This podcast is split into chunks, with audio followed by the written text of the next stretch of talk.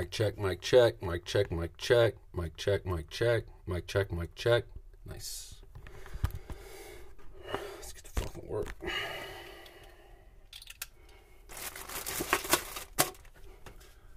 What up, y'all? My name is Alex Clark Youngblood. On this first introductory episode, I'm just going to give you a brief background, basically just run through the timeline of my life real quick. And then in subsequent episodes, you'll be hearing interviews I've done with people I love over the last few years. Quite honestly, I think I did my first interview back in 2015, and then did a much more extensive, more concerted interview effort tour in the summer of 2018. And now it's the beginning of 2020, and I'm getting around to posting these things and getting this podcast up and running. But as I said, my name is Alex Clark Youngblood. Last name Clark-Youngblood. Clark is my mom's last name. Youngblood is my dad's last name. And the reason for the separation is, or the separate names is, they were essentially separated at my birth. I was born in Monroe, Louisiana on February 8th, 1988. And I guess my parents were technically together at the time. Not married, but I think they were still involved at the time. My mom had a daughter from a previous relationship who was around 8 years old at the time of my birth. But my parents soon separated after I was born in Monroe, Louisiana. And when I was about 6 months old, my mom took me to Atlanta, Georgia, where her mother was living at the time. And that's where I grew up for the rest of my childhood. So around August 1988, we moved to outside of Atlanta, Georgia, and I lived there until August 2006 when I went off to college. I graduated from the University of Georgia in 2010 with a degree in international affairs. There was a short interruption in the middle of my college career where I moved back actually to the town I was born in, Monroe, Louisiana, to attempt to play college football at a smaller school, D1 school, called the University of Louisiana Monroe.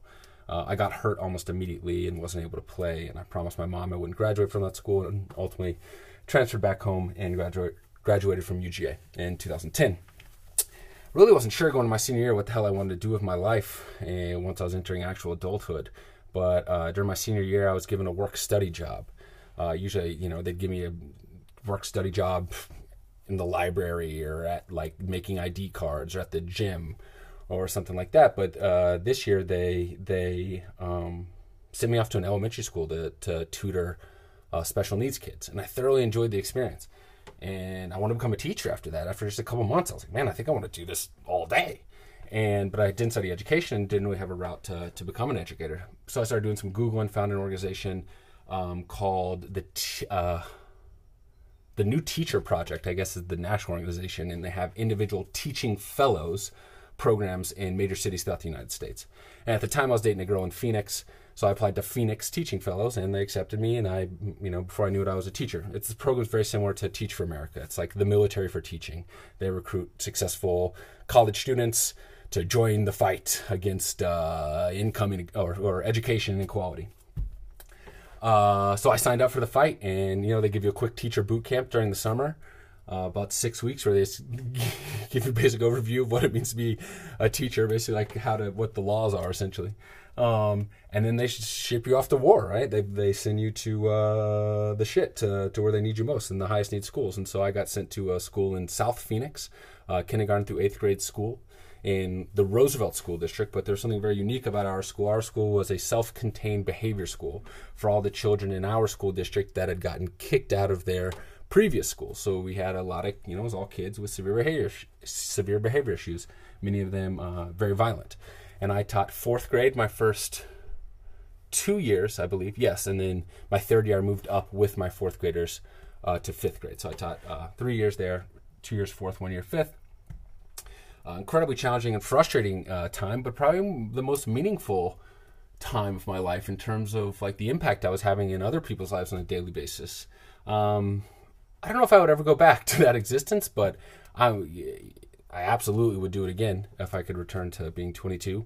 It was an incredible experience in a lot of different ways. Not necessarily all of them positive by any means, but incredible experience. From there, I moved down to Honduras. To do some nonprofit work.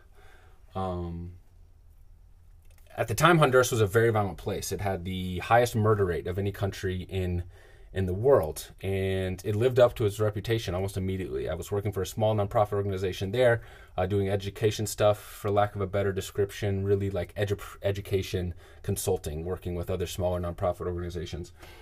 And almost immediately there were shootings and murders within my neighborhood, and within about 2 to 3 months, the organization I was working for evacuated our program from the country and wanted me to return to our DC offices and have a little hiatus, and they're going to ship me off to Uganda. But I wanted to be in Honduras specifically. I wanted to be have this Honduran experience. Honduras at the time, and still is, a fucking wild place, and really lawless and violent, crazy place. And I wanted that experience. And also my little sister was down there working for another organization, doing even more high level stuff. I mean, much more impactful stuff than really I was doing. And then my roommate at the time was slowly becoming one of my best friends on the planet, and I didn't want to leave him as well. So I stayed. I stayed basically just kind of like freelance, but freelance insinuates that you're getting paid, just like continuing to work on my projects at my own pace without getting compensated for it. But it was a crazy cool experience too. Ended up living there for about a year, and then took a job in Costa Rica running study abroad programs essentially for high school kids. Took a job as a journalist covering Latin American news and politics, doing editing and translating and writing some articles here and there, all from your computer. I hated it. I hate being in front of a computer. And at that point, now we're talking like 2014. I needed some time. I needed to like reevaluate what was going on in my head and in my life. And so I just took some time off to travel. I traveled throughout Central America. I basically just hopped on it, went back to visit some students in Phoenix, and from Phoenix, Arizona, just hopped on a bus and didn't stop until I got to Ecuador, where my younger sister was working for the United Nations at the time in Quito, Ecuador. And so just vagabond bussed my way down through Central America for several months, and kind of lost my mind along the way in both good and bad ways. After that, came back to the U.S., just went back to Phoenix and taught high school just to kind of get resettled and reestablished as an adult in the United States again. Continued work in education sector for the next 2 to 3 years. Went back to Atlanta actually for a year and just did specifically behavior coaching essentially. Took a job. Then I was dating a girl in D.C. at the time, and she's from, long story, she's from Argentina. I was living in D.C. at the time. And so I moved up there to try to, really make the relationship work, and took a job as a PE teacher at a high school, really cool charter school, excuse me. But education didn't work out. I kind of knew I was done with education, didn't have any patience left, and the relationship didn't work out at that time. And so I disappeared again. Actually, that's when I went on my kind of podcast interview tour, packed up my shit, and just started traveling throughout the United States to the homes and living rooms of people I love, both family and friends, and just sitting down with them in their living rooms or wherever in their homes, and just having a discussion with them about their lives and their perspective on life, and especially my peers, their perspective on what it means to be an adult on planet Earth in, the 21st century. And so those are some of the interviews that you'll hear in the following episodes. From there, I went down to kind of finish up some of my Latin American ventures. I'd never gone to Panama. I'd skipped Panama on my first little vagabond journey, so I flew straight to Panama, spent a couple weeks in Panama with my boy Sam, who I live with in Honduras, and then from there, started digging into South America. Went to Colombia, spent a month in Colombia. I'd already visited Ecuador on the previous trip, so I hopped over Ecuador, went to Peru, spent several weeks in Peru, vagabond around Peru, and ended up right technically in Bolivia and Lago Titicaca, but ended my journey in Bolivia. And I certainly will do another vagabond journey here sometime shortly in the future. And, well, we'll see. But may very well just pick up where I left off in Bolivia. And that kind of brings us to present day. When I came back to the United States, I moved to D.C. I moved back to D.C., actually, both to kind of, in some ways, revive that previous romantic relationship I was involved in. In some ways, just because D.C. was just my home, the last home I knew. And in other ways, like, there was a professional opportunity. I'd always wanted to personal train and teach yoga full time. I've done that on the side throughout my adult life, but never full time. All professional efforts dedicated to health and wellness. And so I wanted to give that a shot. Got a job as a personal trainer at a new Equinox gym there opened up in DC, which I thought was an exciting opportunity. And so moved to DC in July of 2019. Lived there for roughly 6 months and knew pretty early on it wasn't going to work out. Both DC has plenty of beautiful qualities, but I knew my time there was kind of done. It's definitely not the personality of that city doesn't necessarily match my personality, which isn't a deal breaker, but I knew I was done in DC. I wasn't feeling the job for a number of reasons. And I don't know, I've had over the past few years, I've had this constant impulse to, how do I frame this best? There are very few things I know I want in life. I feel very lost in life, and this is a huge impetus for doing this podcast, actually, and talking to those people I love and trust and just getting their perspectives on existence, because I have no idea what the fuck I'm doing out here. But there are two things I do know. I know I want to see as much of the world as possible, and I'm making efforts to do that. You know, it's financially prohibitive, but I feel like I'm being disciplined and adventurous about pursuing that effort. And the other thing I know, at least I think I know, about 95% on this one, the second thing I know, is that I want to have children. I don't know what that looks like. I know how babies are made. I don't know if I am capable or if the ideal thing for me personally is to have a child in a typical setting, a traditional setting. Husband, wife, children, monogamous long-term relationship until death. I don't know if I'm capable of doing that, but I do know I want to reproduce. I do know I want to having a child is the ultimate human experience, in my opinion, from what I've observed after 32 rotations around the sun. And I want to do it, but I don't know how to go about doing it. And so a couple years ago, a good friend of mine, Lucas, who you also hear in future episodes, who I taught with in Phoenix. He did Teach for America and then went off to law school, and he is now a lawyer in Los Angeles and married to a beautiful wife, and they have a beautiful new baby. Prior to his marriage, however, he was with his current wife at the time. I believe we were at a bachelor party of a mutual friend of ours, also a teacher in Phoenix.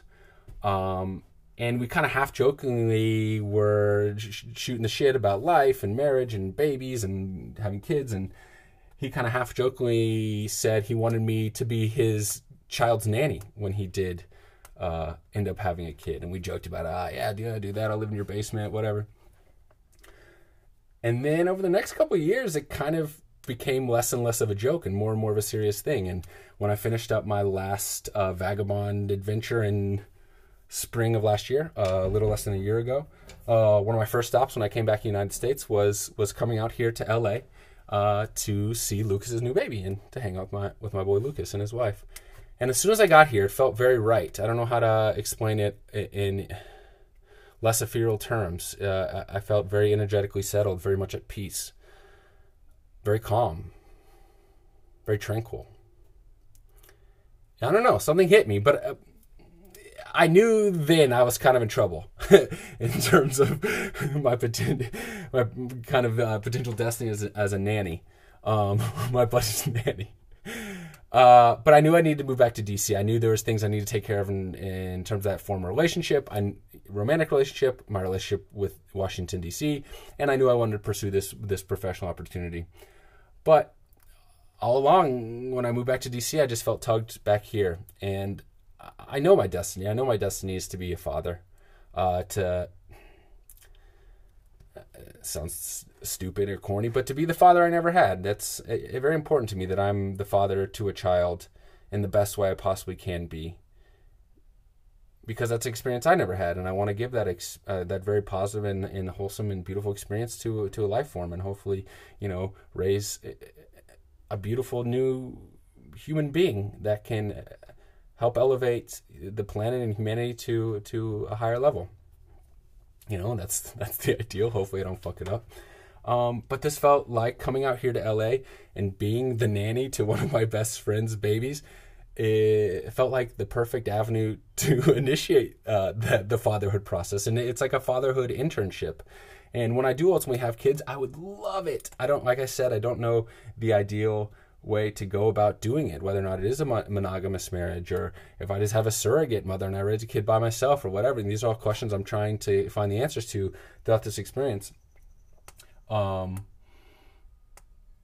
I think I right now, I think I'd like to be a stay-at-home dad. I think that sounds awesome to me. If I could hang out with my kid all day long, like my baby, toddler, children all day long, and then once they reach school age, send them off to school, and you know, I'll figure it out from there. That just sounds amazing to me, hang out with my kids all day while they're learning those first few years of existence. Man, that sounds amazing. And so that's what I'm doing now. I'm doing it with my with a good friend of mine's child in December. Well, around October, I guess November, actually, him and I, you know, started to have serious discussions about what this would look like, and kind of getting into the weeds about, you know, can we really do this? Can your best friend be, you know, your kid's nanny? But I moved out here in December, and it's been the happiest I've been in probably my entire adult life. It's the happiest I've been in a long time. I love this baby. I'm falling in love with this baby. It feels like, you know, I don't know what it feels like to have a daughter, but I do know what it feels like to have nieces, and it feels like my niece, you know, it feels like a member of my family. It feels like, you know, part of me. And I love Lucas, and I love his wife. And anyway, I'm rambling about my current situation, but very happy out here now. And, you know, I now have the free time to work on little passion projects like this. So that's where I am. I'm Alex Clark Youngblood. I'm a 32-year-old nanny in Los Angeles. And in the coming episodes, you will hear my further conversations and crazy takes on existence. And hopefully in these first initial episodes, a lot more of the commentary of those people that I love and trust, rather than my own meanderings. So thank you for listening to this. Please continue listening if you want to hear more of this bullshit. But I think it will be a good time. I think it. Well, I know it will be. I know it will be thought-provoking. I've got them things to say, and anytime you sit down with people and just ask them about their lives, and even fucking just ordinary people, I think some pretty profound shit comes out. So please feel free to join me on this journey here, and these initial stages, I'm going to try to crank out about one interview a week, and then maybe pick up the pace after that. So you'll be hearing from my mom and my estranged father and my sisters and distant brothers, half-brothers, and all of my best friends. And then from there, where I would like to build upon that, you know, start talking to some strangers and experts in fields, or, you know, whatever, people that I don't have a personal relationship with. But, you know, the foundation of this project is going to be conversations with those I love. And then we'll expand that love, and we'll start having conversations with strangers and spread love to them as well, and welcome them in and have them become our friends as well. So thank you for tuning in, and enjoy what unfolds.